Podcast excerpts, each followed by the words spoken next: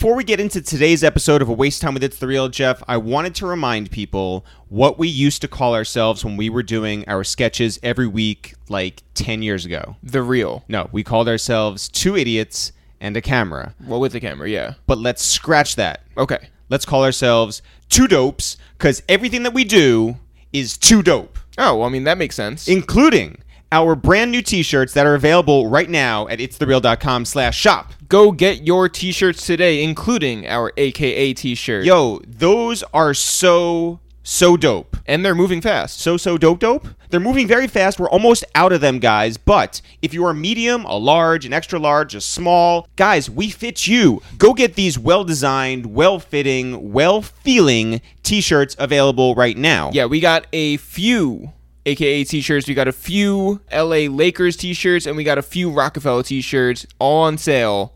It's thereal.com slash shop.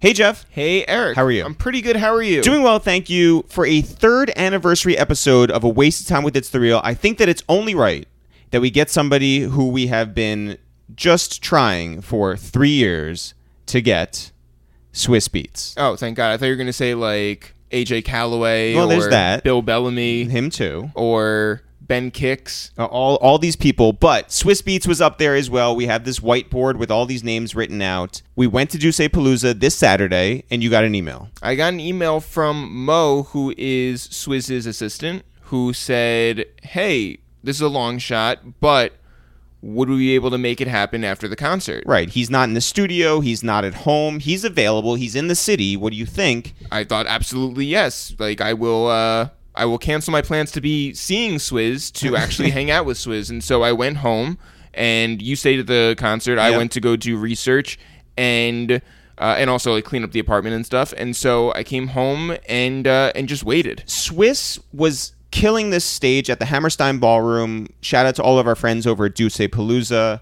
There's too many of them to name, but you know who you are. There's honestly too many people to name. humble beginnings, and they just sold out a 3,500 person room, and that venue's too small now. It's just insane. Anyway, Swizz killed the stage and made his way up here immediately. So I went downstairs to go meet them in the lobby, and I was talking to Mo, and Mo said, "You know why this podcast happened now?" And I said, "I."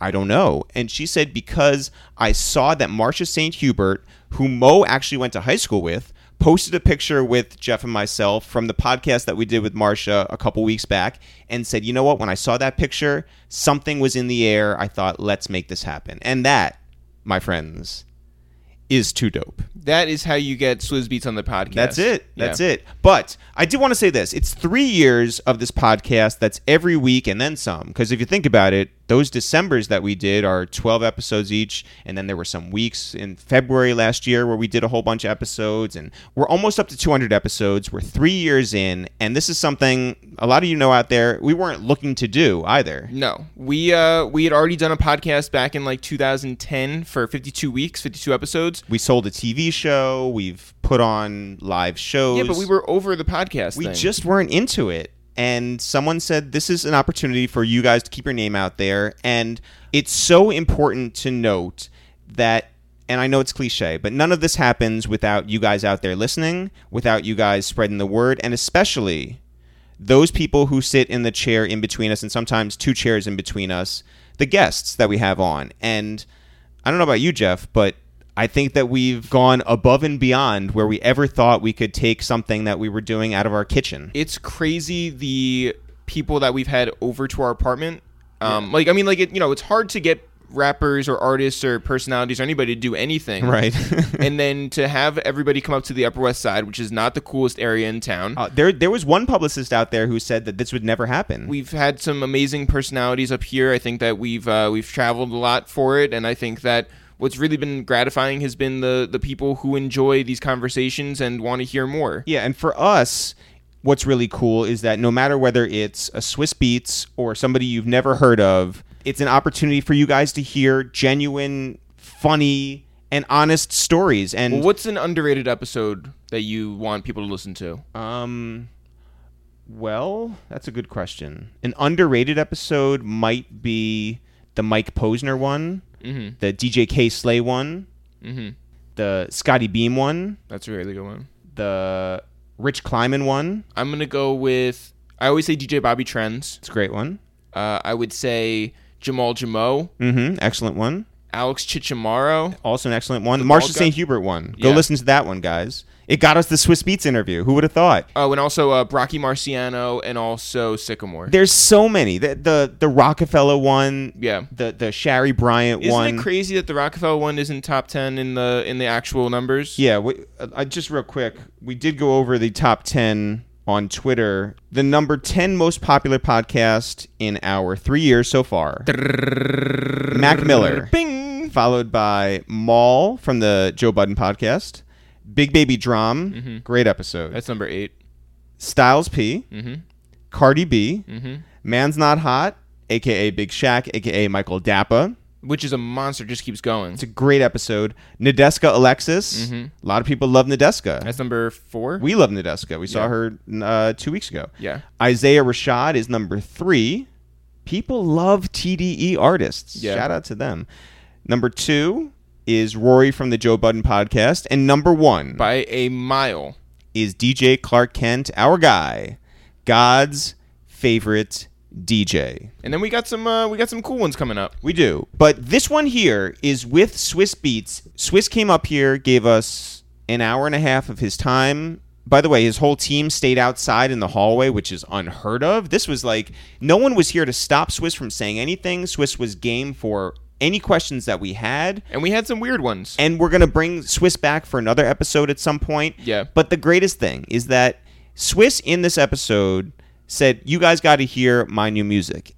And when people say that, it's like, sure, yeah. yeah, I mean like We'll yeah. all hear it when it gets on the radio. But instead, he was like, "No, how about like right now?" And we were like, "Oh, at two o'clock in the morning." And so we went at two o'clock in the morning down to his studio. We were up there with Kehinde Wiley, who Mm-hmm. painted President Obama's official portrait, and whose work we had seen actually at the Brooklyn Museum ten, maybe fifteen years ago, something like that. Also, we were with the curator from the Brooklyn Museum. We were there with oh, uh, Susai was there. Tsai, who was a painter as well. But it was like you know just six people in this tiny room listening to Swizz Beatz' new album, which sounds incredible. It does, guys. We're not going to tell you anybody who's on it. well, because we're not allowed to. but we promise you, it is everything that Swizz says on this podcast and more. Look forward to that. Shout out to Swizz Beatz. Shout out to Mo. Shout out to Kehinde Wiley. shout out to Kenny, the engineer who works down at Jungle City. Yo, he was so awesome. He was very awesome.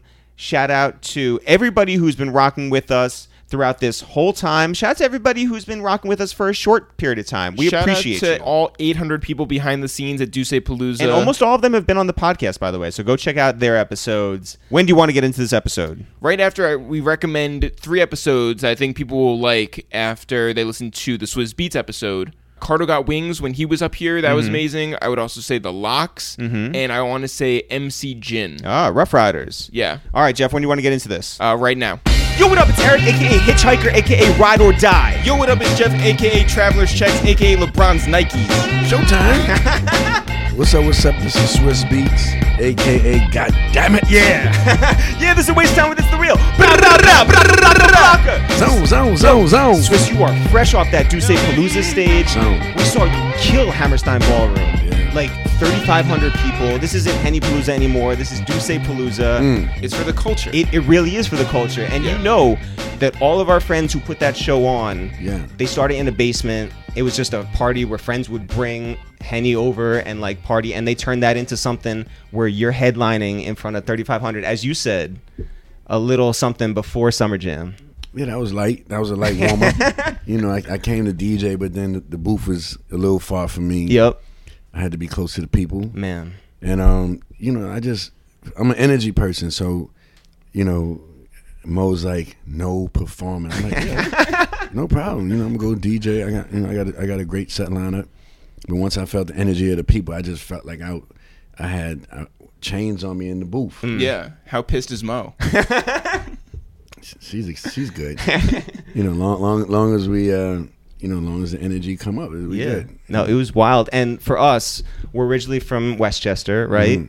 That's why we get along with the Lox so well. But like, we grew up on you, Mm. and to see you perform those songs, and we've seen you at, at different things. There was once there was a hotel like five year anniversary party or something like that. yeah, the like, W in like uh, Hoboken or something. And we Oh, saw you. yeah. It was a private party. You killed that. that was crazy. All hooks. all hooks. And tonight you just murdered everything. But like to hear that DMX stuff, to see Styles get on that stage with you, like Yeah. that means the most to us because like that's our music too. You know, there's something special about that 914. Like I promise. You know. even that year, Mm. you know, even though even that era, you know, even other things that go with that, you know, and, and like I just when I perform, I never want to really perform things that people hear every day on the radio. Yeah. You know, I want They used to hear it every day on the radio. Yeah, but I'm talking about at that particular current moment because nine times out of ten, the DJ that went on before it and played all of the now records and the things that right. Yep. And so when I come, I want it to feel like an experience. This is something that people aren't going to forget. So. Yeah. Before we get into your beginnings, uh, we were at the the homegoing. the homegoing for Ice Pick, hmm um, who we were very close with, and Mhm. you were very close with, Mhm. and we thought your speech was incredible that day. We thought um, just the the memories evoked from and, and from everyone who spoke on that that stage at the Apollo Mhm. um, was incredible. Can you just tell us now? It's been it's been a little while, but can you tell us what Ice Pick meant to you? I mean, he was he was my bigger brother. You know, um, you know his his son is is uh, is our godson, me and my wife. Um, you know, he asked for that way before he left us, and um, you know, it was a super sad, unbelievable loss. I still, it still doesn't feel real. It still feel like he's gonna like pop up at the studio or call me on the phone. Yeah. You know, pick don't scare me like that. You know, I'm not ready for that yet. But it just his presence is not. I don't feel it gone. You know, it was just super infectious, and to lose somebody like that um, over a health issue is Yeah, crazy. yeah. You know, somebody so young, and you know that's why, like, even m- myself and what he told everybody was, as men, we need to get checked out. You know, and stop playing cool, and and go and and, and get checked out to see if you have anything that can lead to, you know, him not being here or something else. You know, and so um, that was the biggest message, and and, and, and all we gotta do is keep spreading that. Yeah. You know, 'cause- so he he didn't leave this earth for no reason. You know, it's like okay, well, he helped you know a million people For sure. that's hearing this and and beyond. But uh, long live Ice Pick. Yeah, no Yeah. kidding. So, talk about where you're originally from. I'm from the South Bronx. Yeah. You know, I lived in Jackson Avenue. Then I moved to the other side of the Bronx, Boston Road. Um, then I kind of got deported to Atlanta. But what was growing up in, in the Bronx like at that time? Super fun. Yeah. Yeah, it was just fun. Maybe too much fun. of course. you know, like see, like I, like a lot of people, I tell people that I had a lot of, I, I, I had fun in the hood. It wasn't, you know, we didn't even know we was poor. It was just like an everyday lifestyle you live in. You know, you get some, some kicks or some, uh, you know, Avirex or something. It just, it just was fun. Yeah. You know, it wasn't like well, where Oh, were you getting Avirex? Dr. J's Mm. or Bag One. Mm. you know, I couldn't afford it. So you know, we Would you move around a lot? Like go to different parts of the Bronx or Nah, not down to. Harlem or? I would go to Harlem because my family was always in Harlem, Mhm. but um, that's probably where it stopped. You know, we wasn't in Brooklyn, we wasn't in Queens. You know, we- You didn't want to travel for like three hours to get anywhere. we just ain't have no reason. Like Yeah, everything was just yeah. happening in, in our hood, like in and around those particular areas. It wasn't. I mean, like if you go other places, you just had to be super prepared. You know, so it's just like if you went to another place, it was either to a party or for beef. You know, we ain't really. We wasn't. We, we was in our hood. So, what age did you move down to Atlanta? Um, I moved down to Atlanta about 15, going into 16. That's a tough age to leave like home. I had no choice. Okay, all right. Yeah, I had to go. It, was over for me. I got kicked out of every school in New York I went to, from Evander to Truman to 135. I mean, it wasn't from an academic level. It was just because you know it was more of a territorial thing, right? It's like you live on Boston Road, you got to go through the valley Mm. in Section Five to get to school. You know you're going what's going to happen. It's going Mhm. to jump off. So Mhm. um, I wasn't going to let I wasn't going to let let those people take advantage of me. You know, so I had to do what I had to do, and it just was getting out of hand. And my step pops um, just just figured it, the, the best thing to do was just to leave. It was getting real close to, to, to terrible things. And how'd you Happening. take that? I hated it. I thought we was moving to the farm with cows. I didn't know about Atlanta. Hadn't What? been there, right? No. In my mind, I'm like, we living on a farm. Yeah. So you know, but it, it turned out to save my life up to this point. Um, um, it just was a transition because even when you listen to Stop Drop, you know, I got that particular sound came from Atlanta, um, mixed with New York and mixed with a little bit of reggae. Yeah. And um 'cause the chants came from the pat rallies that we used to go to, and Atlanta was big on the bands and battle of the bands, and so I was seeing those things. And so uh, when it came back to New York and the beat had to bounce, you know, New York was more of a boom bap, and the stop drop was like a bounce. Well, what'd you what'd you grow up on? Who'd you grow up on? I mean, KRS-One, all of that, you know, Yeah. all, all- boom bap for sure. You know, I feel like I'm a part of BDP. Mm. You know, for real. Growing up in the Bronx, I was like, what? Your father grew up in Sedgwick, Yeah, right? Yeah, yeah. With Kool Herc, yeah. Yeah. So like, did you ever go down or over there rather? I didn't hang out over there like that. You know, that was that was like my dad's thing. They was doing their thing. It felt a little older. Mhm. You know, I didn't really know what was going on. I knew it was hip hop going on. I know it was DJing going on, but I was having more fun on my side. It's just like how my oldest son right now, like he he he he know what I do, but he's not in my mix like that. Right. You know, he's like, oh, my dad over there. Oh, that's crazy. but I'm gonna do this over here. You know, so it was it wasn't. I can't say that we all DJ together or something mm, like mm. that. It wasn't that. You Right. weren't like hip hop started out in the park. Yeah. No, I mean I would DJ that, but I wasn't with them DJing. Yeah. yeah. Well, when did you start DJing? I started DJing super early. I started DJing. Fish had the turntables first. He was like the Michael Jordan of the hood, but he could DJ his ass off. Yeah. Yeah, he was serious. And um, I used to go practice with Fish and it was like pulling back and messing up his records and he was mad. But um, Would you do tricks? yeah, Oh, yeah. like behind the back, any of that? all that. Yeah, Oh. of course. Then when Juice came out, it was over. It was, I was in the room twenty four seven. With the goal to do what? Like to actually like get on the the radio to back Just- somebody to play clubs. I just had fun hearing music, particularly loud music. You know, like I had like these big speakers that took up my whole room. I was like, my bed was like against the window, but I had these big, big Jamaican speakers. Mm. Kool Herc. Yeah. Yeah, Yep. yeah, and it was like too loud. My mother used to, my mother used to want to kill me. When she left the house, it was just the That whole- wasn't the reason you were sent down to Atlanta. nah. yeah. It should have been noise pollution. Yeah, yeah, yeah, yeah. Um, how'd you get down to Atlanta? Was it like a, a, a car ride? A U-Haul, A U? Oh, the whole trip. the, uh, Wow. Yeah, And you weren't driving, so who was? My my step pops and my mother wow. taking turns. So you get down there, and are you like an alien to everybody? Like Man. you're you're boom bap. I get down there and we move into what I felt was a good neighborhood coming from uh where I mean Boston Road, you know, wasn't it wasn't like Jackson Avenue, Mm-hmm. right? It was two different environments. Um, Boston Road, uh, the way the, the the projects was look it looked more civilized. Mm-hmm. Look, look more civilized, right? But when I went to Atlanta, imagine you get to these um, this complex and it looks like um like condos and you know you got a balcony. It's like very civilized living. Yeah. I'm like, okay, this is, you know, your room is a little bigger than it was. Feel like you living a little bit. And then nighttime, I go outside and I see all these gangbangers, Bloods, Crips. I'm walking to the store. I'm like, oh, this is different. And it was, you know, we moved to Lake Point, and that was like, Yeah. it was showtime over there.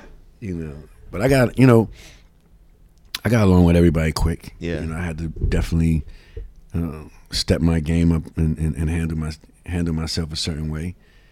Uh, and I just made them respect me. You know, I just you know, people know what they can get away with and who they could play around with. And then being particularly from New York, I didn't. I, I, I came in with a negative, you know, because they wasn't really vibing with New York. Cause definitely at that time, for sure. This is right before Goodie Mob. This is right before ATL, and this is right mm. before. This is you know Pastor Troy. Mm. You know it was more like UGK. You know it was more you know Scarface. It was like those vibes when I was there. Mm. You know, um, Bone when that first came out, Mr. Ouija. I just remember all those. See, and that's something about music. Like you see how I was able to name those songs for that particular time. Mm-hmm. I want, I want. We got to figure out a way that that can come back because, you know, music is a part of experiences, and we losing that because people are not taking the craft serious. You know, and like with my record, um, I could easily, I could easily um, just go and, and, and just put the points on the board and just feel like I'm fresh in the seat and right. But um, I feel that out of all these years and out of 580 songs and a couple of hundred million, 360 million, whatever sold, and for me to come back and after 10 years of putting out a record to like get a cool factor, I think it just messes up the whole legacy. Yeah. You know, not that what I'm doing is not cool, Right. Yeah. but um, you know, people just doing extra things that you know why they doing it. You know what I'm saying? They doing it like to just get the instant credit and the cool factor rather than like continue build, building a legacy. Yeah, I do things for the Instagram likes. yeah, everybody got the everybody got their thing. Yeah. You know, but you can you can kill what you've done before by like a couple of stupid moves. Yeah. Mm. Right. And so like I don't want to do that to my story. Mm. I, I'm willing to take the risk. Yeah. Like those two songs I play on the stage, they're like seven in the morning. My album sounds nothing like those records. Mm. You know what I'm saying? Mhm.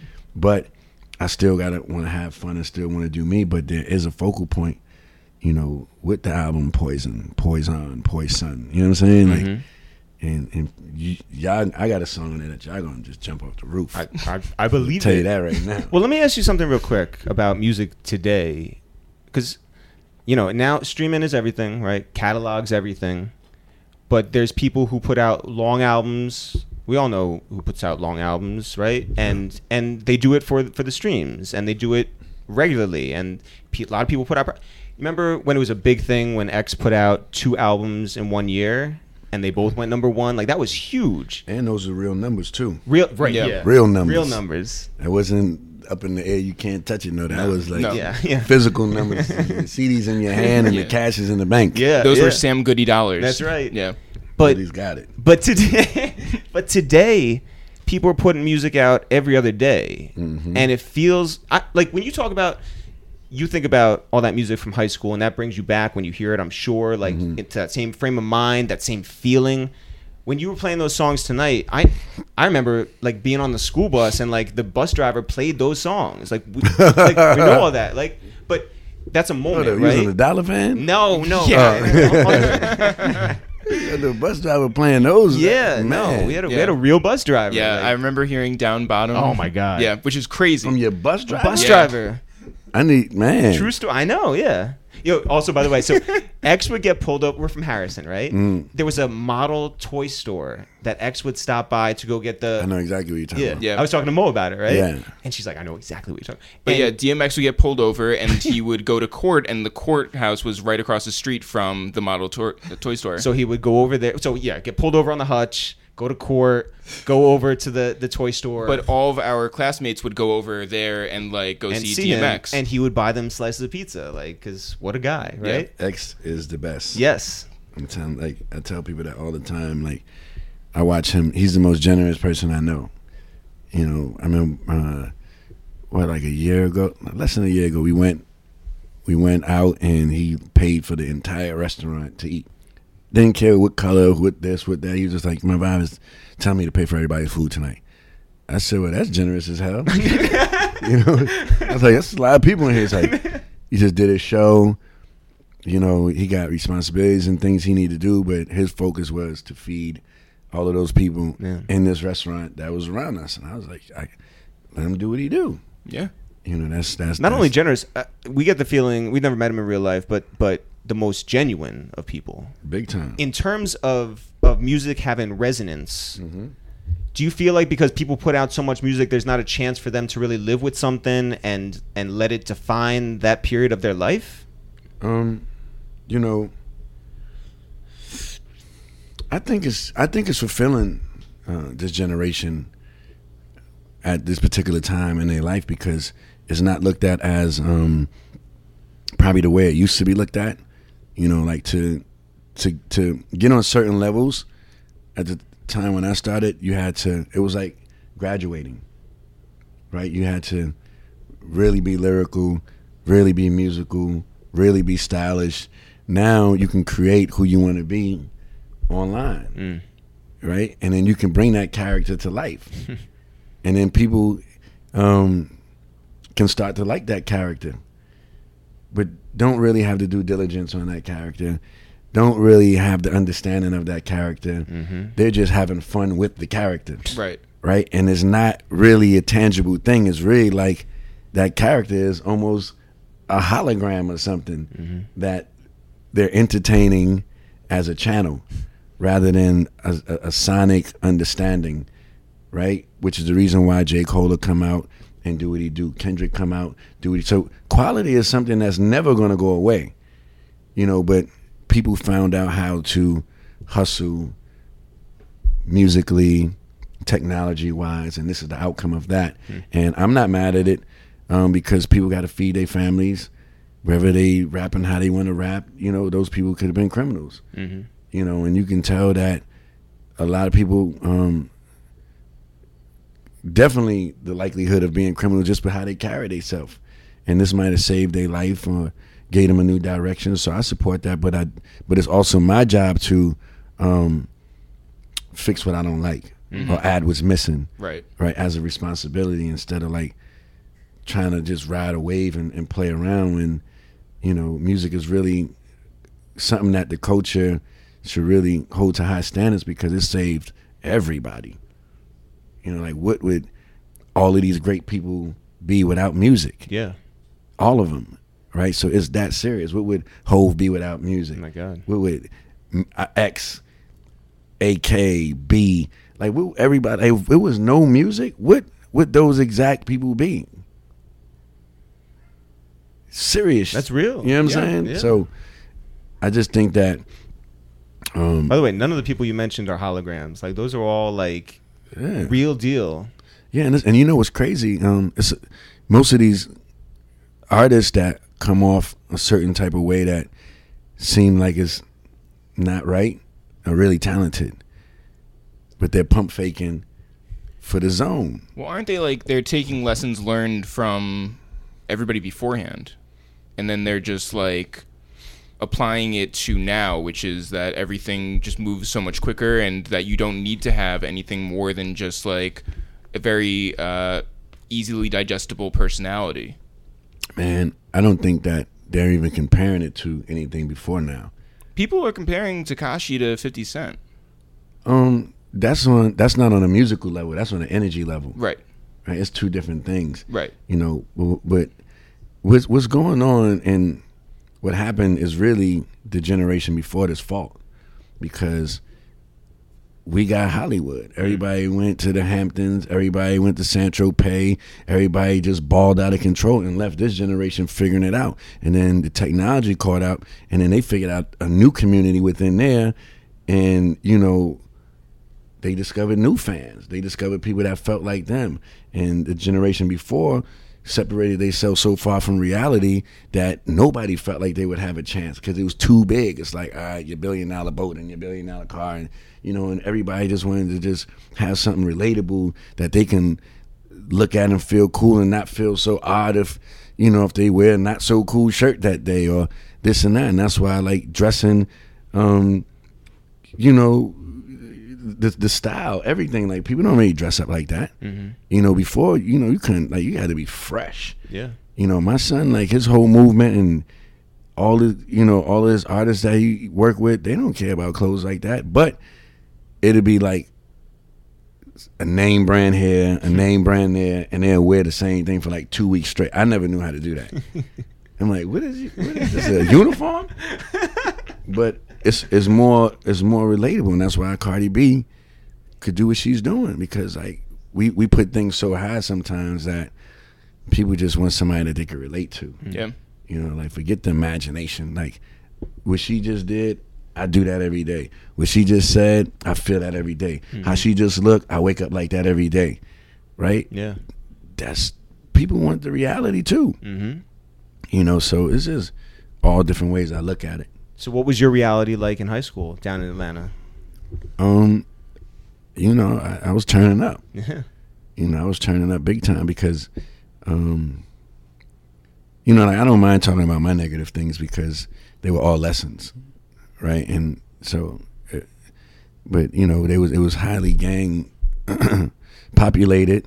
You know, the Crips, Bloods, folks, Vice Lords, GDs, all these different things, and I was a Ruff Ryder. You know, I'm like my family's my gang. You know, which is not technically a gang; it's a movement. and so, um, you know, then there was a lot of people in in New York that was like making New Yorkers look bad because they was born, you know, in Syracuse.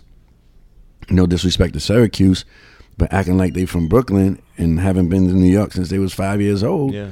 holding the torch for New Yorkers out there. So I was like, oh, okay, this is why the people in Atlanta not respecting us because these guys over here mobbing up like they from New York and haven't been back to New York since five, six years old. Right.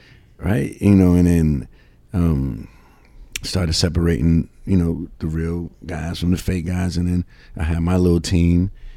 And then, um, you know, we, we, we, we had to set some tone straight. And then, um, then I, I started just getting back to the music. I got back to doing my mixtapes, and, and it all changed with this party that I did in Southlands. And I played music from everywhere. Like in, in Atlanta, you would go in and just be like 69 boys. Doodle Brown. It was, it was like that. And then I went there and played reggae music, played West Coast music, East Coast music, South music, and then everybody because you know Atlanta's the melting pot. So all those people were there. I knew all those people. Yeah. And so it was the first time that everybody truly celebrated together, and I became like a big DJ. Was this a college crowd there? Yeah. Yeah. It was like a college and high school crowd. I was in high school, so I Mm-hmm. Brought yeah, the high school yeah. crowd too. And then um, I started DJing at Flavors, What was your DJ name back then? DJ Swizz. Mm-hmm. Yeah. Um, and it was fun. You know, it was fun. So then I got the call from my aunt Chivon, you know, saying, look, you know, you're the only one in the family doing music. Your uncles and I'm about to start this label called Ruff Ryders. You know, they got this artist named DMX. You should come up for the summer and see what it's about. And I'm like, come up for the summer. You know how much money I'm making out here? Come on. I'm DJing everything at this point. These farms are good down here. Yeah, yeah, these are good farms.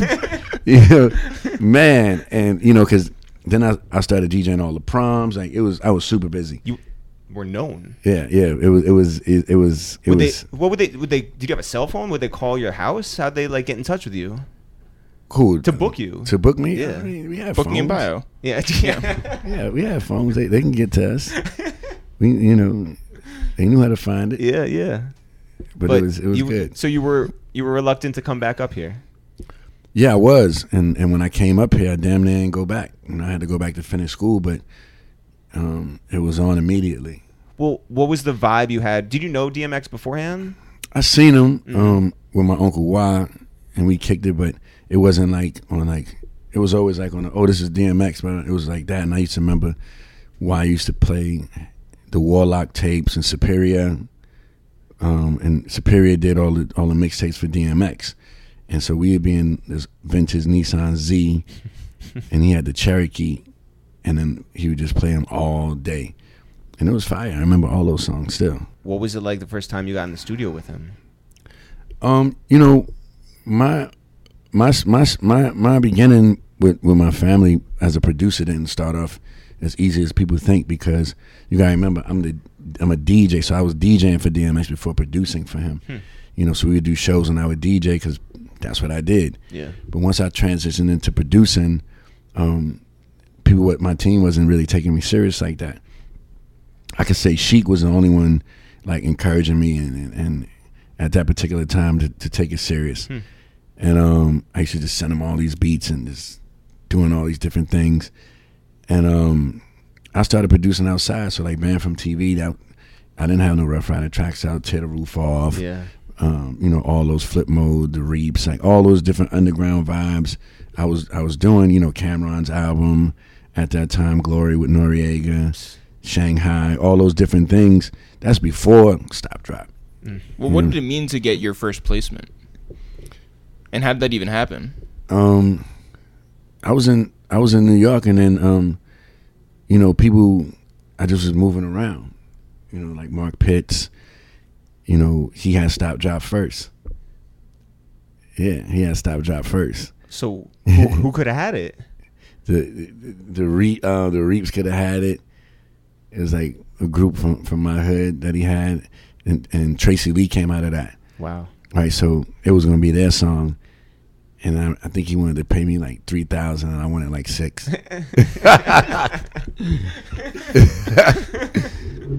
you know, and then um, and then it became what what God wanted it to become. You know, Um, I saw a video that Genius did the other day with Dame Grease, right? Oh, and, word? Yeah, and he was talking about um, how DMX, especially like when he's not performing rap, he's listening to disco stuff, and you get like that sort of like Disco feel. disco feel, yeah, um, in his music. mm. Did you did you find that to be the case the disco feeling Hugh music. in in DMX in the way that he would rap? Well, X like up tempos, and he, you know, he used to freestyle to all those, and you know, he listened to all that type of music. So I'm sure that the influence um, is there somewhere. You know, X play only old school. Yeah. in his car. You know, good times, all the stuff. You know, he's he's a real soulful guy. Yeah. yeah. What was your relationship with your uncles like? Because now you're not just their nephew. You're you're a producer. Yeah, you're part of the business. Yeah. Yeah, I mean, it was cool. Did they did they take you serious? They had to. You know, they had. I, I took myself serious. I, I would, I would work harder than everybody. I would sleep on the floor, have blisters on my shoulder, elbows, face from sleeping on the floor in the studio, not partying, not messing with chicks, not in the streets. I was living in the studio. At Ruff Ryder Studio. Yeah, Yeah. doing what I did every day to the point that, you know, the producers that we had used to unplug and change up different things just so I wouldn't make music. you know what I'm saying? Like I used to go that hard, um, but I just was in the zone to perfecting my craft. Yeah. You know, like when I gave a beat uh, cassette to somebody, you know, like I did to Jay um, on his on on Hard Knock Life. It was like 50, 60 beats on it. You know, I didn't know how to um, give Edit. anything less. No, I just felt like something gonna, you're gonna pick something. You know, and I would if I if I put fifty or sixty beats on a on a cassette, that means I probably erase like a hundred. Man. And I never keep anything I don't like.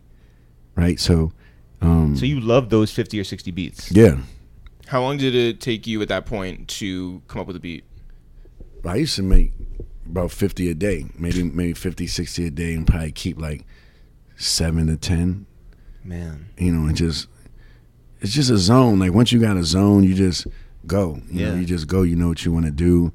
And I was producing so many, so many artists. Like we had Eve, we had The Lox, we had Drag, we had X, we had, you know, Parlay, we had all these artists, and I was in charge of those albums. You know, so I couldn't sleep anyway. you know, then we had the compilation. Yeah. Right. So who'd you who'd you give the tape to? Did you give it to Jared? Did you give it to like Hop No, or Lenny? I gave or- it to Jay Direct, Hmm. and he just took the whole tape, and that's you know, if I should die, on there, coming to age two. Um, I think Jigga was on there. Um, all of those tracks that you know, because at that particular time, Jay was at an interesting crossroad. You know, when he just came out with the Blackstreet record, and Mm-hmm. you know, the car was getting a little too shiny. you know what I'm saying? Yeah. Naturally, I Yeah. mean, you know, you just going and you just trying to have the biggest uh, career possible, and you know, you got labels and everybody giving you direction of yo, we got to keep going bigger. And I think he hit a particular point, and that's why um, when we met each other it was like a an amazing time because you know we both needed each other, Mhm. right? And so, you know, all from that time all the way up to on to the next one, Grammy. I mean, it's been great. Did you listen to the radio at that point? Hell yeah. Oh, I don't know. Like, some people don't want to be like influenced by like a certain sound or anything. Like you had your own sound. Yeah, but I always listen, I always listen to the radio. Hmm. It just let me know what to go against. Yeah. like you know, what's on if it's on the radio, I can't do it. yeah. Would you go to 127th and 7th? Yeah, Yeah. of course. Absolutely. I was watching an interview you did Mm. like real early on, like 1998 or so at the Tunnel. Wow, I want to see that. Yeah, I mean, we can. I can show you. It's on YouTube.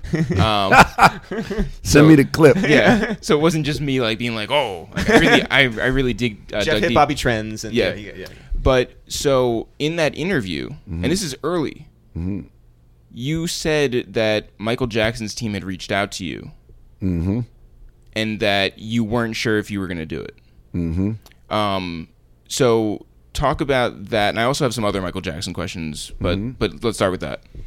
Well, what year? again- What, what year was that again? That was 1998. See, I was I was still in soldier mode at that time, right? I I, I haven't really graduated out of um, the mentality of what I was surrounded by. So, you know, Michael Jackson is, is super big, but like it's just like I produced Limp Bizkit, Keep Rolling. You know, I wrote the record, produced it, didn't show up to the video.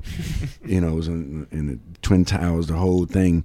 And the reason why I wouldn't do those things because I just really felt like it was too crossed over for me, even though I was producing, you know, rock and scoring movies and different things like that. I wanted my brand identity to be um, what my family started, right? So me going over and doing Michael Jackson, I, I thought it was big, but I just didn't know what I can do for him at that particular time, you know. And then later, um, way, way, way, way, way later, um, you know, right, actually right before he passed, you know, we had a good vibe going and we was gonna start things up, and I really felt ready at that time. Wow. And um, Well, you were going to executive produce his tour. yeah, Yeah. yeah, and it was just, you know, I had a, I had a, a jet company at that time, so when he first flew um, to London to make the announcement, like I booked the plane. Whoa. You know what I'm saying? And I was we was in the middle of working something out, buying a plane for him, and you know we was it was we was real close. Like, Yeah. You know, I'm I'm at his house and he got the thriller plaque on the floor. I'm looking like. I'm like, man, I'm like the thriller plaque on the floor. Like, oh, that's nothing, you know. I'm like- and I'm like, and you know, it's crazy. 'cause I was gonna ask for it. I'm like, well, look, can I get that? Yeah. And I know he would have said yes. The moment was right, but then I was like, you know what? Let me just enjoy the vibe. Wow. I'll ask for it next time, and it, it wasn't the next time. Wow. It's crazy. And he was like, he had, I remember I bought his kids like a magic set, bought ki- gifts for his kids. But one thing I do remember is his chef, she cooked the best lobster I ever tasted in my life. Like, God damn. Like, I remember that lobster so much. It was unbelievable because, you know, he had a crush on on Alicia, right? So I thought it was cool to introduce them together, right? Because Janet, like, you know, Michael got a crush on Alicia. It's like, oh, word. And so I just thought it was fly. I thought it was cute to, to like let them meet. Yeah. You know what I'm saying? Just cause. But it was cool, man. I need to find those pictures. Did I even? I don't even think I fanned out.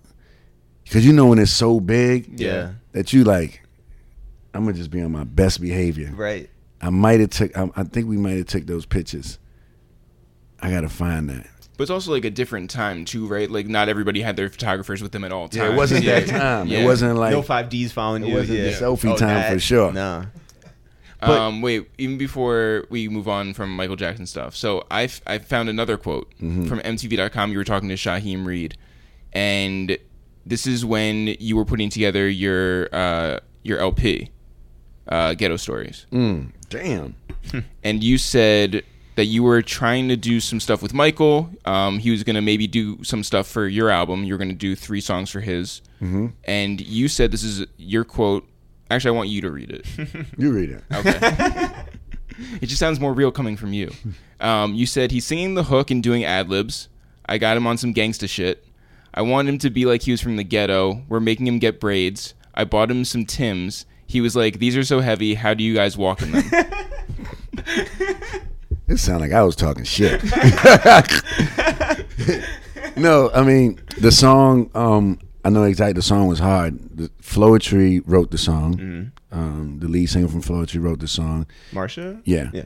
And the beat was hard. And the song, I gotta find. I think they might have used it as something, but something happened. Um, at the end, I forgot what it was. It was something. Um, I think it was like a management change. Something happened, and he like kind of went off the radar, and then um, but it was like very, very, very close. It was very close. Like the song is fire too, and we and and Michael did want braids, and Michael did want Tim's. Like, and Michael was hood Yeah. already. I didn't have to make him hood, Gary, Indiana. Yeah. right? You seen him? You know, he was in the favelas. He's with the Crips. Like that's really him. That's not like a play around thing. Like he wasn't scared like that. Well, when you met him, was that level of celebrity like just like you know steps above everybody else? Yeah, I mean, you know, when him and Rodney used to work, when we was in Sony, I used to be downstairs doing J stuff, Ruff Ryder stuff, and then Michael was upstairs. And I remember coming in the room and it was like Toys R Us in there. I'm like, this is like a movie set. What the hell y'all doing in here? You know, and it just create. Michael was the first room that I seen that had a created like vibe. Yeah. And then I just wanted to start, you know, putting strobe lights, smoke, posters on the wall of people that inspired. Like, Wow. I seen when, when when Michael did that, I was like, it just changed the whole vibe of how I worked in the studio. Um, I just remembered. I don't remember how many times, but I when when I was waiting for your first album to come out, I went to Borders Bookstore in White Plains Mm. Over every week, every week, because I was like, it got pushed back or something, right? Mm-hmm. I was checking every week. I was like, no, it's got to be here. It's got to be here. And and when it came out, it's there's some songs that we still have on MP3 that are just like hard. That little Kim song is hard. The Shyne song is hard. That's right before he got locked up. That's the last song he did. Crazy. What was your thinking when the Lox came back to Ruff Ryders as artists, um, and they put out "We Are the Streets"? Like, what what was your intent in terms of like the new sound that you gave them? I just wanted to kill everything, moving. Period. Best group at that time. The music. I wanted everything to feel. I wanted them to feel like they. I wanted people to feel the transition from where they came from to where they at now, and that's one of my favorite albums I did. Like, just it was a zone. It's a vi- like my album is probably closest to that album. My record is probably closer to We Are the Streets. Poison. Yeah. What was the first time working with Eve like? Um, that's my sister. So I mean, I was like producing for my sister. Yeah. You know, Eve, we lived together the whole everything. Really? Yeah, I just you know the only thing is that I couldn't take it with she bringing the boyfriend to the crib. I was like, man, I can't. We're not doing that. I don't, like, you know, and you know, I'm making it uncomfortable for them to come over here. but Eve was like, she's she's one of the realest people I know. Yeah. Super real, still to this day. You know, she never compromised her integrity. You know, she always tell her tell her what it is. Mm-hmm. You know, if she says she's gonna do it, she gonna do it, and she stand up. Yeah. You know, Can you talk about how hard you guys worked back then? Because like that wasn't just you know, it wasn't just like anything you touched, you know, went crazy Mm. for nothing. Hmm. Like that was that was hours. That was days and I still don't sleep. I mean, I just left the studio at eight this morning. Mm. You know, Yeah, it's like you're the latest interview we've ever done. and I'm going to the studio. I'm about to go to work. I got shit to do. so but um at that time what was the big difference between like the first Ruff Ryders projects and when you were you guys were just like getting plaques on plaques on plaques I never cared about plaques and stuff. I, I used Unless it was Michael Jackson's. that's really yeah yeah but that was yeah. later. yeah. Because I always felt like I always gave my plaques away. You know, um, I'm gonna probably order a set of like all of them. And I got like one that that my wife and and my team made for me for like uh, it's like a 300 million one and just had all of the covers on it. It's pretty. It's like three three plaques together. Oh you see all the covers. It's pretty sick. But I always felt like a plaque like kind of represented like you you know um it represented an accomplishment, but it almost felt like you don't have no more work to do. Hmm. Right. So I didn't want to see no plaques. I wanted to like, okay, that's oh yeah, so you know, um I was more focused on just going. Yeah. I didn't want to feel like I won. I wanted to feel like I didn't make it yet. Well, do you feel the same way about awards? I'm just now getting comfortable with, with accepting them. Look, I had I didn't accept on to the next one for eight years. Mm. You know what I'm saying? Like, who does that? right It's a Grammy. yeah You go pick that up. i guess i guess will smith and jazzy jeff but besides Yeah. that yeah. yeah. what was the what was the keyboard that you used at the very beginning of triton Yeah. No, I used the um the Roland M1. I think it's the M1 or the uh, M7, M1, some M something. Mm. And then I went to the to the Roland to try and they started getting fancy with the touch screens. But I would use anything. But you were making- anything with sounds I would use. if you were making like a million beats a day do you think that you like got everything you could get out of those keyboards I banged the hell out of them keyboards. It wasn't the sound that y'all didn't hear from no keyboards. Because I, you know, for some reason I, I wasn't really into sound modules earlier. I just wanted to just feel everything. I wasn't technical like that.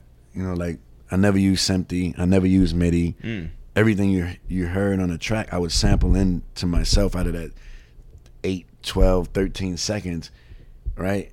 I would play like real fast just to get more of the sample in there. Sorry for banging on the table, y'all. right? And then it'll come out what it was. And so, um, yeah, I, I abused those keyboards. Are you more technical now? yeah, I mean, um, Or is that just like the nature of doing this for so long? no, you have to evolve. Yeah. you know. But I always go back to my MP. But I have to learn. Hmm. I have to know how to use Ableton. I have to know how to use you know all the different programs out there. If I just want to just stay advancing my craft, and if I want to turn up on those things, I can. You know, so you know, with me and Timbaland, when I, you know, when we started doing our thing, I looked at everything he had and I learned everything, just because. You know, it's like you never know when we want to go to war. It's- You better you better know how to use those weapons. Yeah. That's a big guy. That's not no slouch. No. When you were at the height of Ruff Ryders, Mm-hmm. when you're putting out, you know, the Ride or Die Volume One, Volume Two, Down Bottom Drag is just like on fire. How'd you get that Juvie verse? We was it was cool. you know, we did the Ruff Ryder Cash Money tour, and Hmm. you know, we was, I was always I was, you know, the Atlanta thing made me want to connect more with the South, and you know, that's why when I did um, World War 3 Mm-hmm. you know, you got all the features on there. You got Snoop, Scarface. You know, it's just I, those collaborations. I, I always wanted to feel like not just New York, Yeah. but still maintaining New York. But I wanted people to know that, you know, like I'm a, a broad thinker. You know, now more global than ever. But I always wanted to touch other things. Yeah. You know, and, Well, even uh, your first single from from your album was Sounding Yeah. Killer. well, But you had songs with like Metallica and Ja Rule. Mm-hmm. Like you were just like, I was going crazy. yeah. I just had too much money at that time too. I was just like, imagine Metallica. And I remember going to San Francisco, and it was like on this army base that was like d- deserted. It was so ill, and the studio was in there, and you know Lars and all of the guys, and to be at that point at that time in my life, it just felt different. You know, it's like, hey, this guy that's from the Bronx doing Ruff Ryders. I'm in there with Metallica, you know, and Limp Bizkit, Linkin Park, all these different vibes, and it just felt it felt like I, I made it. You know, Yeah. In the late '90s, early 2000s, how seriously did you guys? You like you personally had a great relationship with with Jay and all them at Roc-A-Fella, Mm-hmm. but as a label, was it just like, yo, we got to beat Roc-A-Fella, we got to beat Murder Inc. we wanted to beat everybody. Yeah. it was it, wa- it and that's what made um, you know, that's what made it a little uncomfortable for me, you know. But it opened up an opportunity for Just, Mm-hmm. right? Because he was the Swizz coming in at that particular time because it started getting a little territorial. Yeah. You know, it's like I'm feeling like, yo, we ain't, I said I played that beat. and it's like, yo, I need that. And it's just like I was like, man, fuck it. Let me just be over here and wave my flag. But me and Jay always um, sorry for cursing y'all. No. Is this PG or what is this? No. No. Oh no, we're gonna have No. a real Dickens of a time bleeping out all of your I'm curses. sorry, man. Yeah. No. No. No. We curse. I'm sorry. Fuck it. No, but um, Would you go down to baseline? Yeah, I was always in baseline. Yeah. Yeah. Stealing sounds. I never wanted anyone's sounds. I hated other people's sounds. Yeah. Yeah. Hmm. What'd you think of people who I tried got to kicked. I got emulate kicked out of baseline. you kicked out of baseline. I got kicked out of baseline. I, it- I can't talk about why, but I used to. I got kicked out of baseline. I got kicked out of the studio in L.A. I used to be real crazy in these studios. The engine, engineers was going down. yeah, you know it's bad when the engineer's wife calling you. Please send my husband home. Man, Well, when did you buy um, Jungle City? shoot, that's about like eight nine years now. Wow. Yeah, it wasn't no buildings, no Highline, no No Zaha downtown, D, no. Yeah. That was all like clubs. That's some nice almost. property now, though. Yeah, yeah, yeah, yeah, yeah. and Apple is, is out of there, right? we love them. Yeah. They're good tenants. They pay their rent on time. Above time. Yeah. Triple time. Let's get it. What one song did you sit in your car and wait for Flex to like drop a million bombs on? All of my joints. Yeah. It was like a ritual. You know, it's like you, you, you this, yo, the song's going out, and you just listen for the earthquakes to happen and the bombs to jump off, and that was like, to me, it still is. Even with the changing of the time, it still feels. You still feel something when Flex make a movie on the record. Mm-hmm. For me, I still look for that. Yeah. You know, a lot of people could shy away from it. No, it still means something, Yeah. and it just, it was like, it was like the song made it. You know, if, if Flex ain't go crazy on it, it's like, damn. Are there any other touchstones like that for you? Like any other people who you're just like, oh, like I need them to fuck with it. I need everybody to fuck with. Well, Especially to, for me, it was always the clubs, mhm. right? Like what I did tonight, even though like those records wasn't mixed, and the crowd setting wasn't how I, I needed, like how, like how I broke Bring 'Em Out, how I broke um, a couple of me and Jay's records. I would go to the club and like and just zone on that and get the people into it, and then you know that Monday you would probably hear it with Flex or whoever, and it was like a thing, you know. So I love the crowd, you know, because they, they don't have no reason to lie to you, right? And and you you see the energy. They're gonna listen for for like the first three times, and then they'll start understanding it, and then you'll know what you have. Mm. So I didn't get a chance to really demonstrate that tonight, just because they've been standing there for like five hours. It was you through. the system, yeah. They Yeah, do yeah, say it up. They like, fuck, this room is spinning, you know. And so I was just in and out with it. I just wanted to really hear it for my personal self. Yeah. I was like, you know, let me take time to let me hear something right quick. Uh, when was the first time you met Cassidy? um, I know Was at the Cassidy- hotel. six in the morning. nah, um, my pops managed um, Larceny, the group that was signed to Ruff Ryders. So I knew I knew Cassidy for years. Yeah.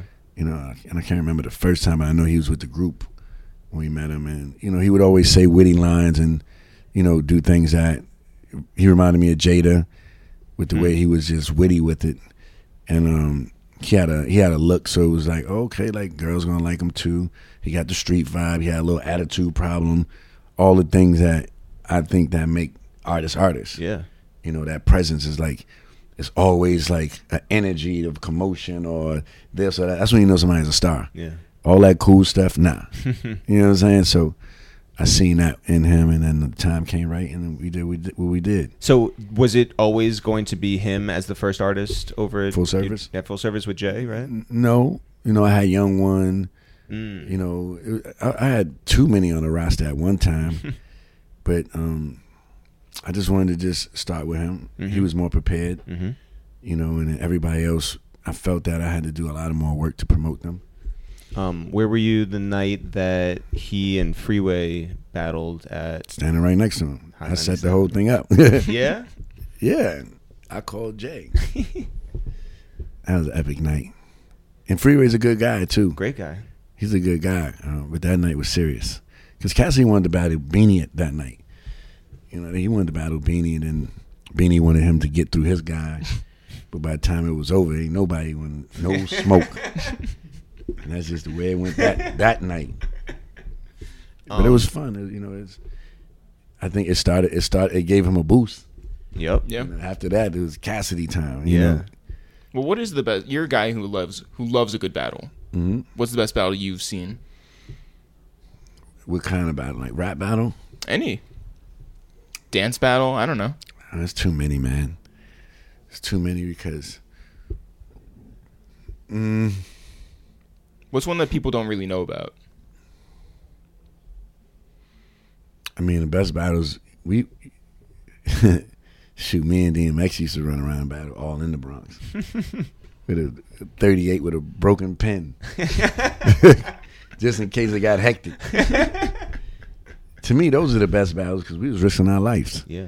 You know, we was risking our lives going to these different places, battling for a couple of hundred. Imagine losing, and it's two of us, and we got to take that money and get out your hood, Right. right? So that was it was a it was an escapade every day, Oh my God.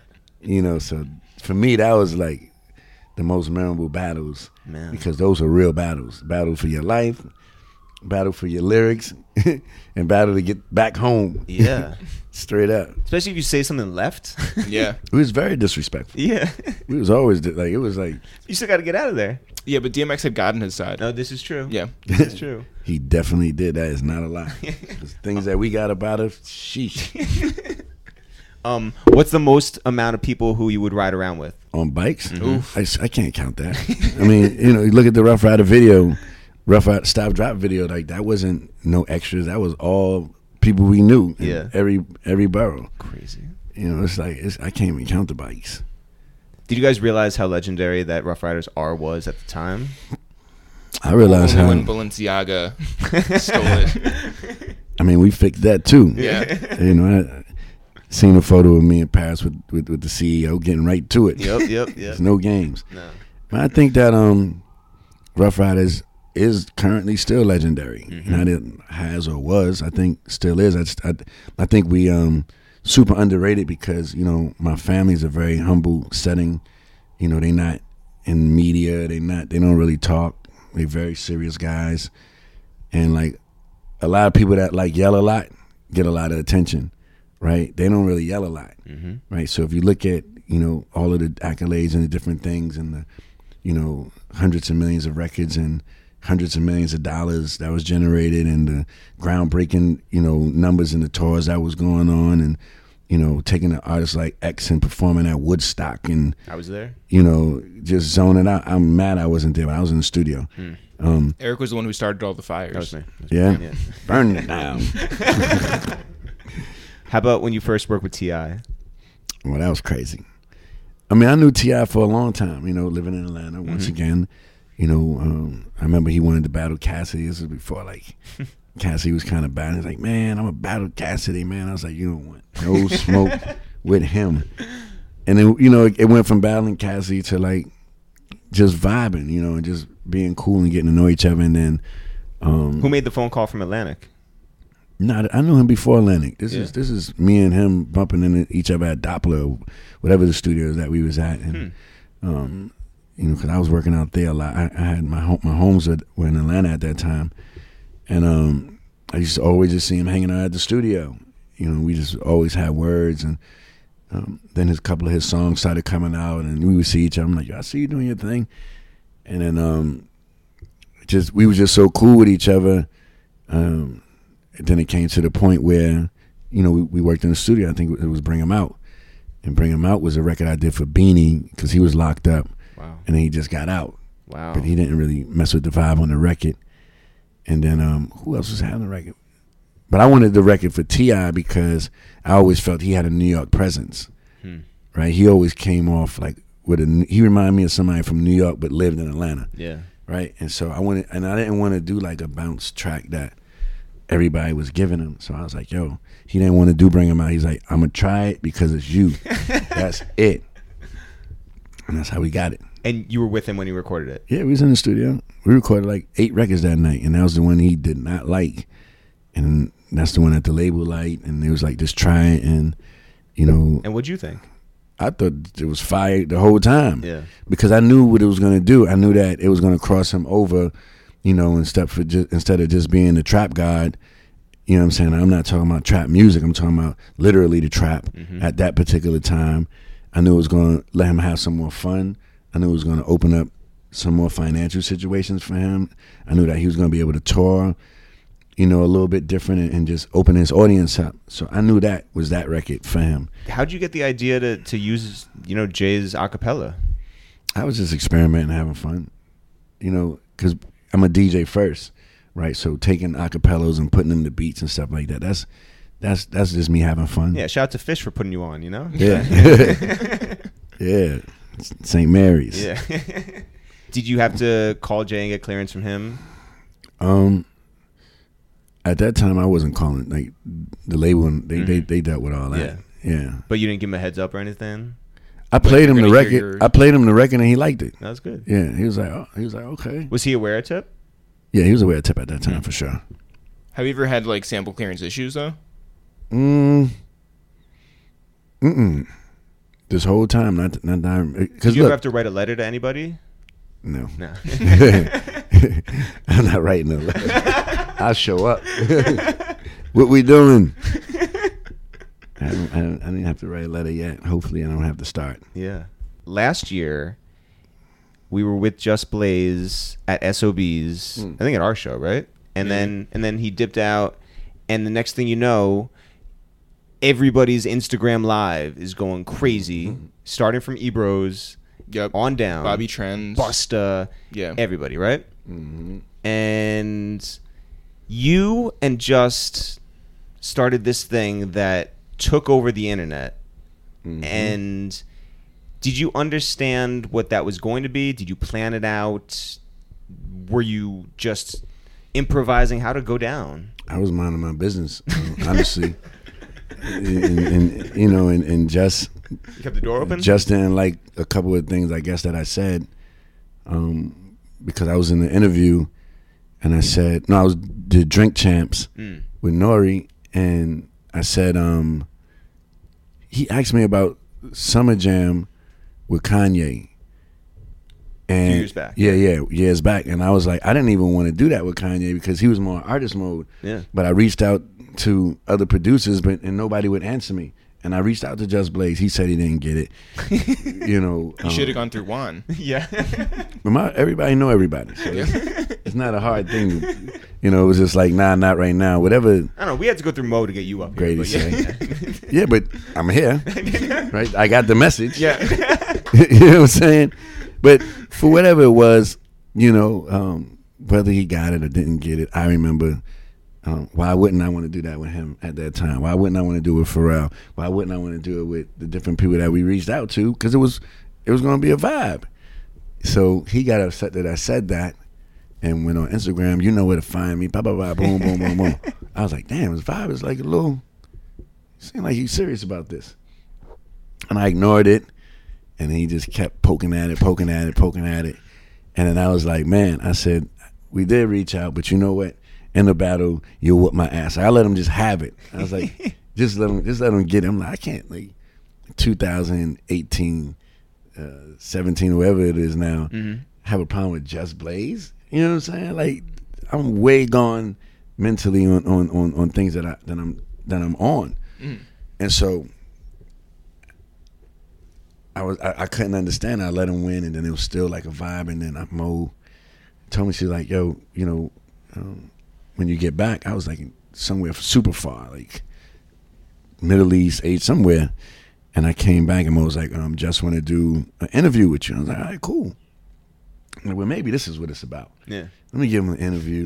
You know what I'm saying? Like, And that was for Rapture, the, the Netflix yeah, series. yeah. I was yeah. like, let me give, let me give him an interview and just be cool, because I don't look at Just Blaze like a person I- to have a problem with. Yeah. You know what I'm saying? Mhm.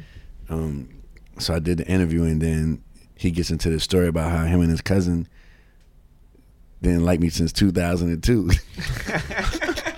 I'm like, oh, this is long term beef. This is like backed up beef. and I was like, okay, it was a cool story. Um, I think it was over money cash, and they had a problem with how simple that was and how it just like changed the landscape at that time. Hmm. Whatever they had a problem with, they was going to they wanted to beat my ass, right? And so we talking about that. Then he get into the race. So we're gonna do this battle. I'm like, damn, like he really like. I'm not even in a battle state of mind. Seriously, I'm like focusing. I'm half in school mode. I'm Yeah. like in business mode. I am no smoke mode Yeah. which is perfect timing on his behalf. you know, he had it like he had me sized up. You know, he caught me slipping, and then um, he said one thing, and he said, um, "I know you're not. I know you're not scared. What we doing?" I was like, "Oh, there we go. Yeah. Fuck it." Went on the Instagram. Just tell them what we're gonna do. Mm. And that's what people were saying. Yo, we're gonna do this and that. And that. I, no, I said, just tell them what you're gonna do to me. We went straight right there. Boom, boom, bang, bang, bang, bang. I can't, I can't turn back now. So it was on a Thursday. and We just did it on a Friday. Got At, at your spot. yeah. Who was the first person to show up at your door? Um, I think Ebro. Thirsty. the legendary arm. I think Ebro was the first one to show up, But even the video of just pulling up in the Lambo, mm-hmm. I'm Yeah. about to go up here and kill Swizz. he even told my wife he was going to do me dirty. Damn. He was on it. Like he had it figured out. He had it figured out. And I think it was fun. I had fun. It was amazing. Is there anything that you wish that you played? Nope. I, you know, I think it went how it was supposed to go. You know, I, I just hate that we bullshit in the beginning too mm-hmm. much. Mm-hmm. Um, but it was cool. You know, we was, it was no rules, so we was like feeling it out. And once I was on his set, and I was pressing the buttons, and they was kind of off, I knew that it, it was pre-programmed vibes going on. here. I was like, oh, he was prepared for this. like this is like a whole like festival set he about to play on me and to get to this. And I got off his set, and that's why I was like, stop playing around. Hmm. Let's just let's let's go. And I didn't plan my set. I just went whatever he played. I just counted it. Yeah. Like So in the time after you and Just had your battle, or around that time, I guess, there was a whole producers group text. we still got it. How many people are on there? Too many. Did Hold on, Where is it at? It's here. you now. name it something? They change the name every day. Let me see what the name is. I can't keep up. It's how it's usually. Do you have to mute it? Ben muted it. Oh. No. Someone's like, "Yo, I got a question for Swizz." Let's see, it's, it's one, two, three, four, five, six, seven, eight, nine,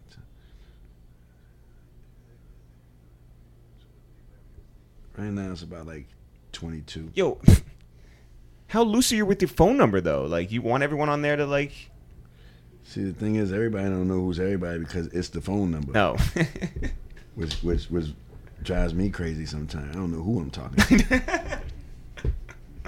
How often do you participate? In the beginning, I participated a lot, but Questlove just drives the whole. Him and Just Blaze and Biz, Just talking about nerd shit? yeah, they go crazy. Yo, can you just do us a favor right now? And I don't care what the last text was. Can you just into that group text write LOL and send it?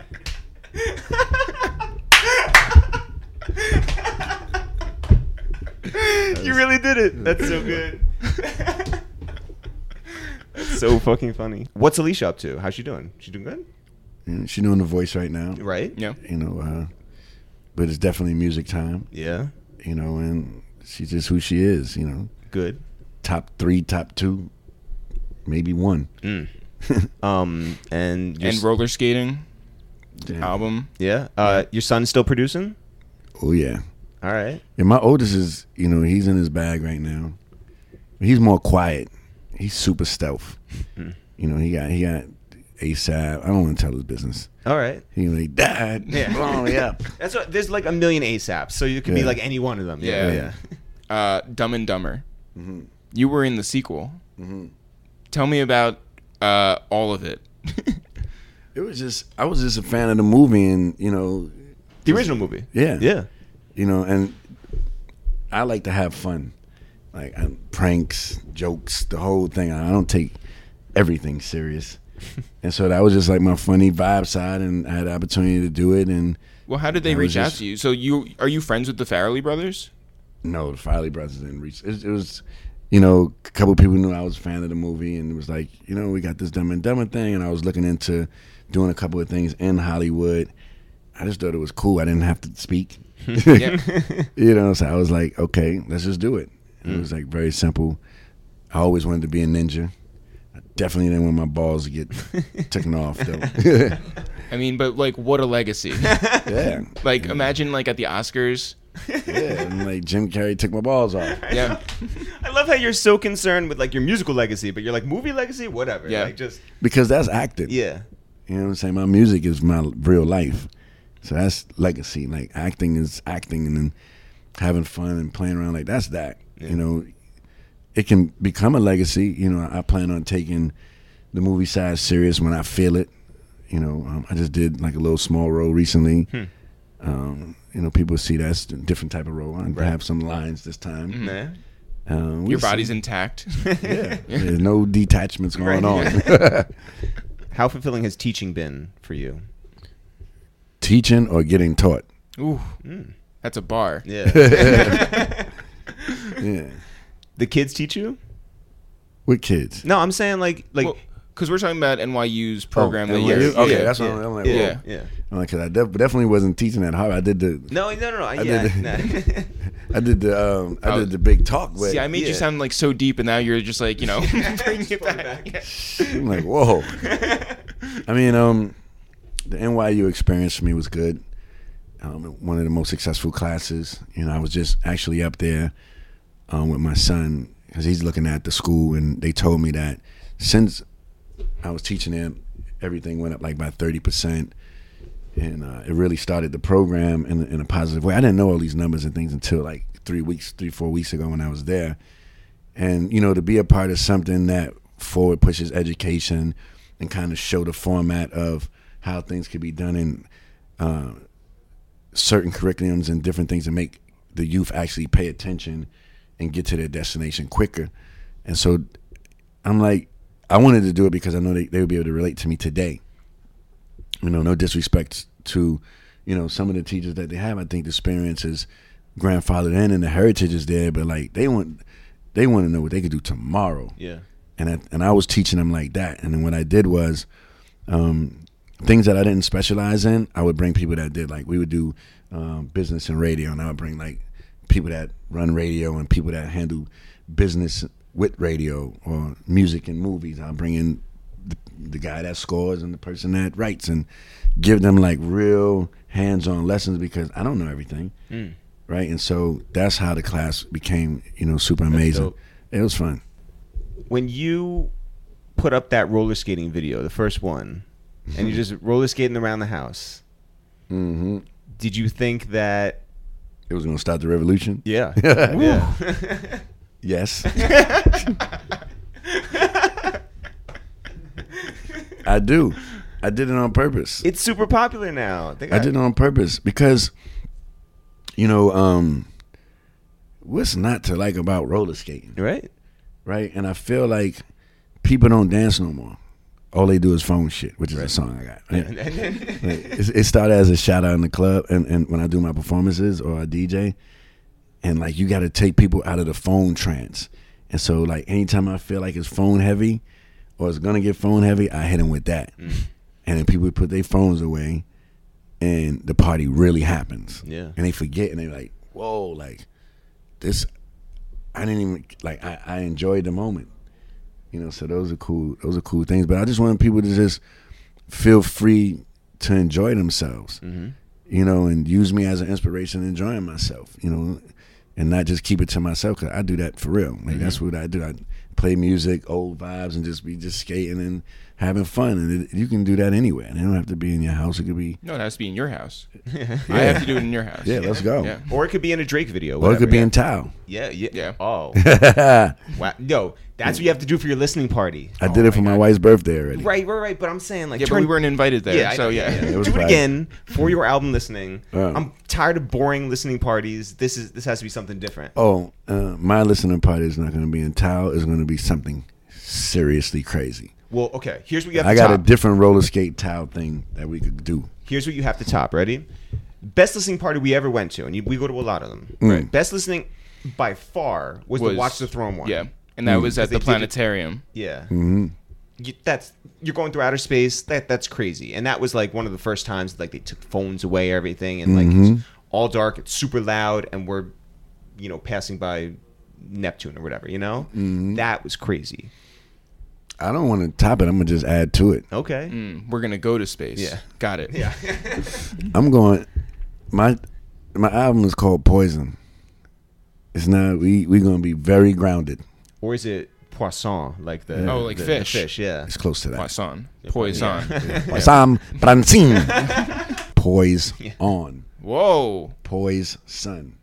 Hmm. Right. Mm. My son. Like right. The poise. And right. I'm with it. So it's all these different things. Do we have a date yet? uh, soon. Oh, all right. That's that's, I just a, don't good, that's a good date. I Yeah. just don't want to commit to the date I get it. like I'm. No, listen. I don't. I I, don't also even- don't want to go honest- to Borders again in White Plains and just like keep going back and back and back. To, to be honest, I don't care about a date.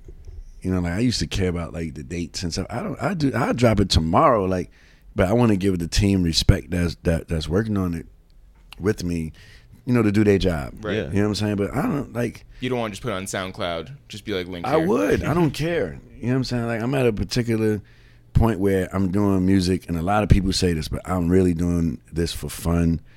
Um, I've created just different, you know, verticals in my portfolio to to move in different ways where I can do things that I want to do in music and take risks that like people probably can't take. You know what I'm mm-hmm. saying? Like this album, I, I probably took all the hits off the record mm.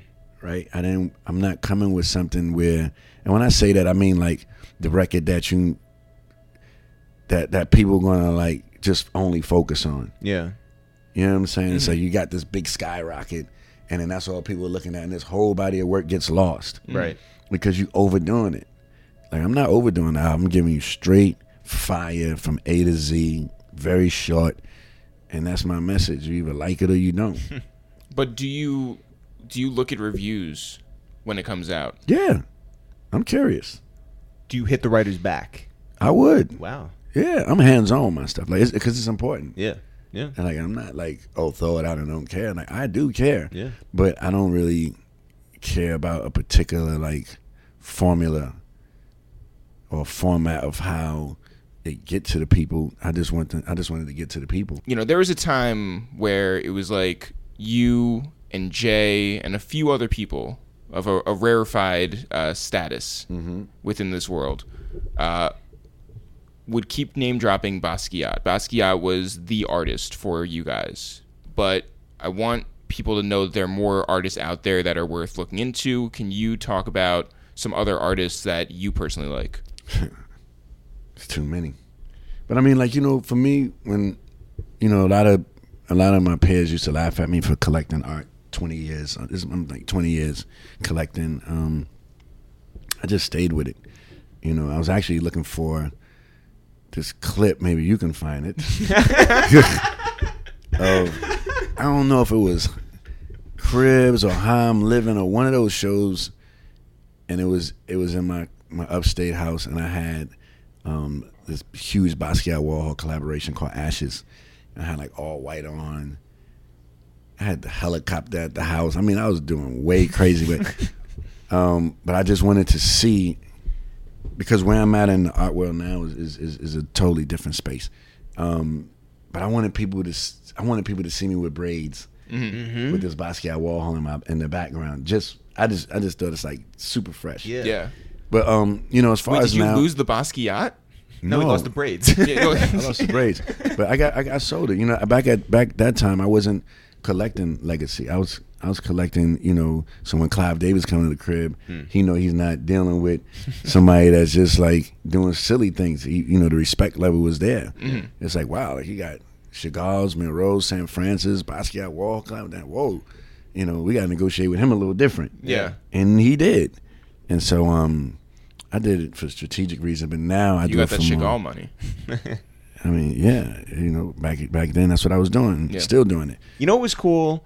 You did. Uh, we went up to the Bronx uh, a, a couple years ago, right? I don't know who sponsored it. You did like an art show up there, Oh, and no commissions. yeah, yeah, yeah, Yeah. yeah. Yeah, yeah. Oh, that was a. It was three days. Yeah. Yeah. And uh, who performed? Ferg, maybe. Yep. Um, I forget who There else was was a up girl. there. DMX performed. Oh, X, right? Cardi B was there. Yep. Right.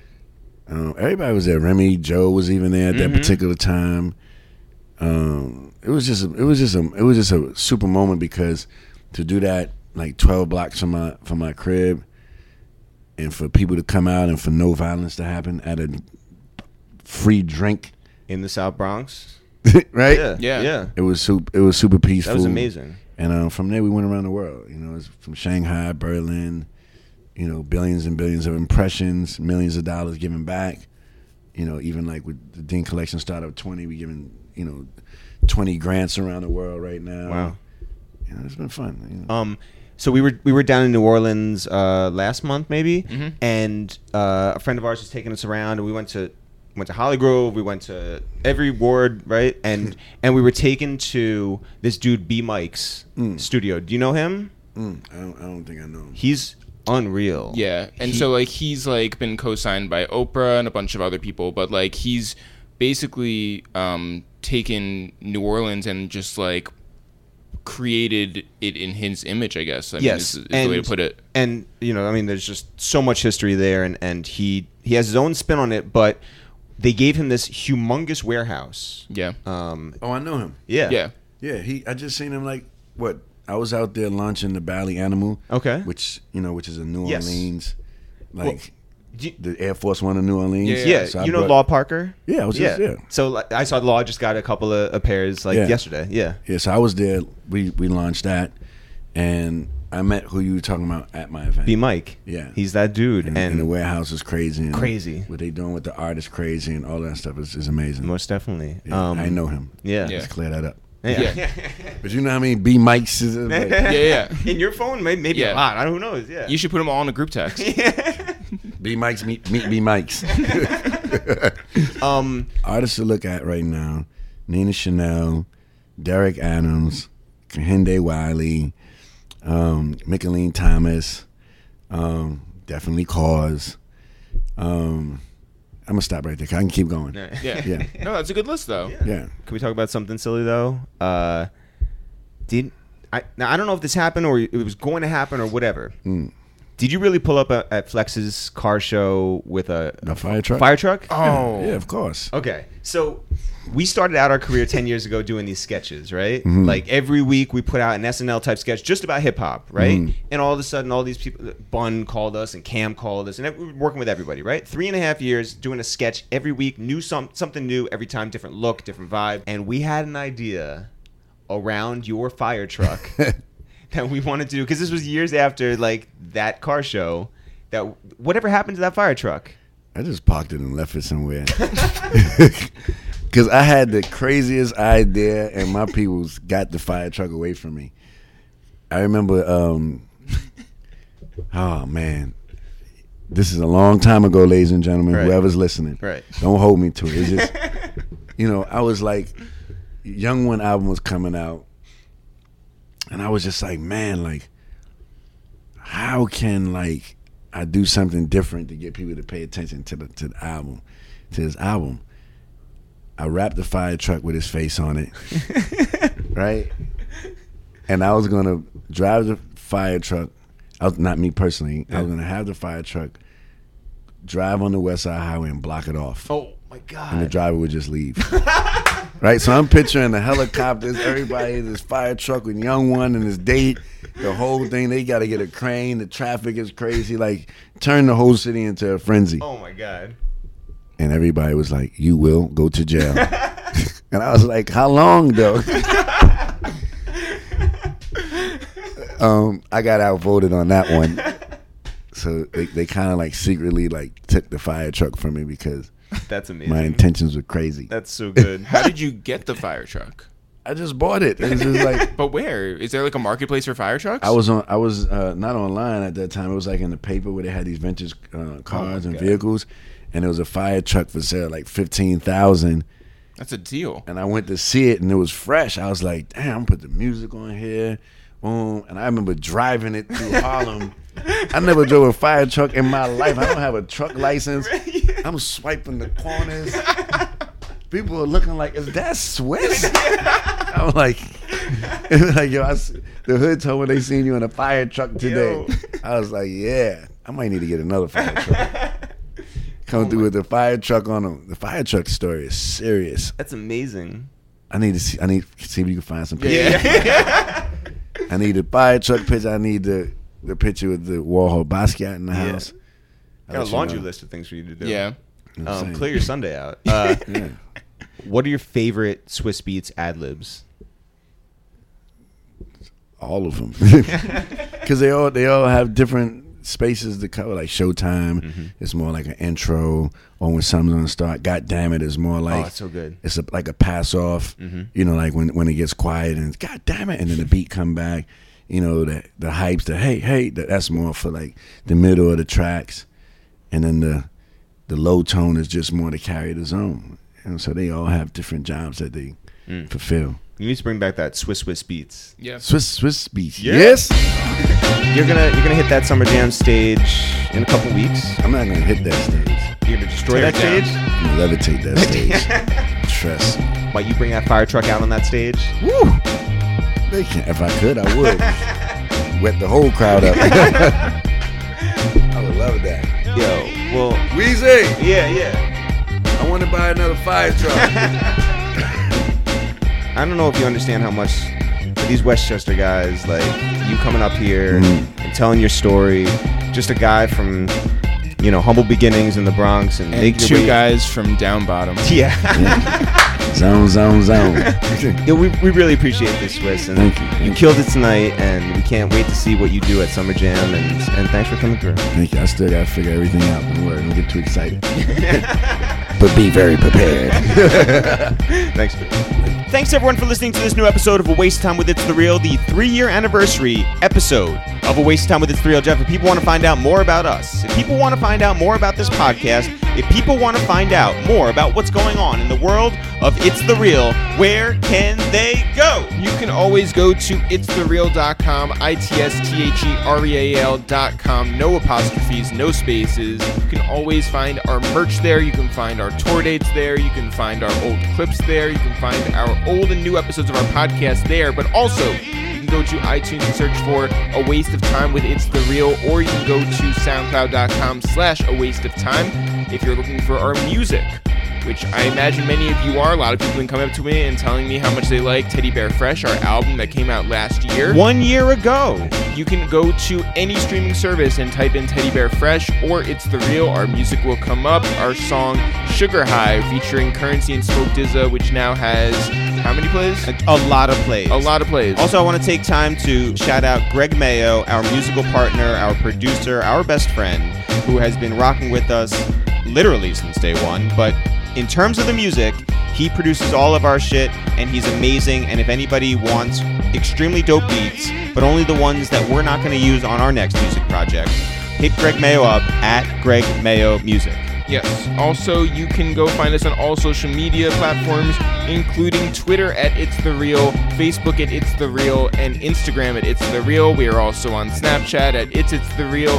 We're on Reddit at It's It's The Real. We are on Twitch at It's The Real It's The Real, but we haven't used it yet. Jeff, what I'm most excited about has been building up this audience of people who choose to tune in every week and listen to our guests, whether it's an OG or somebody you've never heard of, and that you take that episode and you tell a friend, family, fan, follower, whoever about it. We love when you guys spread the word. We love that it's organic and natural and growing every week and every year, three years in. And we know there's something about these shout outs that you guys love, so we want to take the time to shout you guys out. Jeff, who do you want to shout today? I want to run down, with your help, all of the Instagram comments from our three year post. All right. Shout out to Realest Ish Ever. Shout out to Fern Beasy, 100% Snack. our guy John Sparks, who masters all of our stuff. El Stompo 80, who we met out in LA. Yeah. Shout out to Auntie Anxy, A N T I A N X Y. Young Reg 718. Shout out to Jag. Shout out to Mr. Underscore Unloved Ones. Shout out to You Gotta Love Cam. Shout out to Chris Underscore Colors. Shout out to I Am Broadway Blake. The Real Trillionaires, Oh, who is Bun B. verified. Bun B. Oh my God, how did you get that verified check? What did he say? He said, proud to have been a part from skits to songs to podcasts, saw the potential early on. Man, he is the best. Shout out to I Am Broadway Blake one more time. Shout out to Jenna Luckman, who's also on the podcast. Yes, shout out to I Dwayne Reed. Oh, Nidzi. Shout out to Dishoom. Jason Bassett. Shout out to Don't Hate Be Hated, an original listener. Yeah, he said he's been there from the start. You're welcome. Shout out to Miss Info, Murder Minya, who said, Congratulations, guys, three years and many more. Minya has definitely been there since day one. Shout out to Bam Beats, who we met at the Bodega Bam show at SOB's uh, a month ago. Yeah, Fish Gates. Shout out to Norris. David Choe, who had a great episode of our podcast. He did. Shout out to Johnny Guapo. Johnny Handsome. Shout out to D underscore Andrew 515 from Des Moines. Shout out to NCTRNM. Archie Bonkers, who we've known since the Charles Hamilton days. J7 Official. Outrageous 413. Nika MYDNA. Uh, King Vashte, who we met out in LA. Yes, And said that she's wearing her LAT right now. that's what's up. Go to itsthereal.com slash shop and get one of your own. Shout out to Lucas Tristeo. Nur Ozdemar. Yes. Shout out to DJ Bill Cool. Shout out to Raj Kotecha, who brought us out to London. Shout out to our girl Diana Pulp My Fiction. Zach Martinez NV, Shout out to Kareem Johnson, who is a legend. a legend. in the music video game BMO 95. Shout out to J Omega from the Officially Street Podcast. And I don't know if Sayer commented, but shout out to him as well. Shout out to Yo Mama's House. Shout out to Insta J Wave. Egyptian Mama, who is our good friend Amir's sister. Yes, and shout out to Oz Cohen, the legend over there at 300. Guys, thank you so much for being a part of this. Thanks so much for spreading the word, telling your friends, going on Instagram, and, and taking part in the celebration that is the three year anniversary of A Waste of Time with It's the Real. Anything else? I want to thank everybody just for getting through this long outro. As always, guys, not for real, for real. sure, sure. See you guys next week.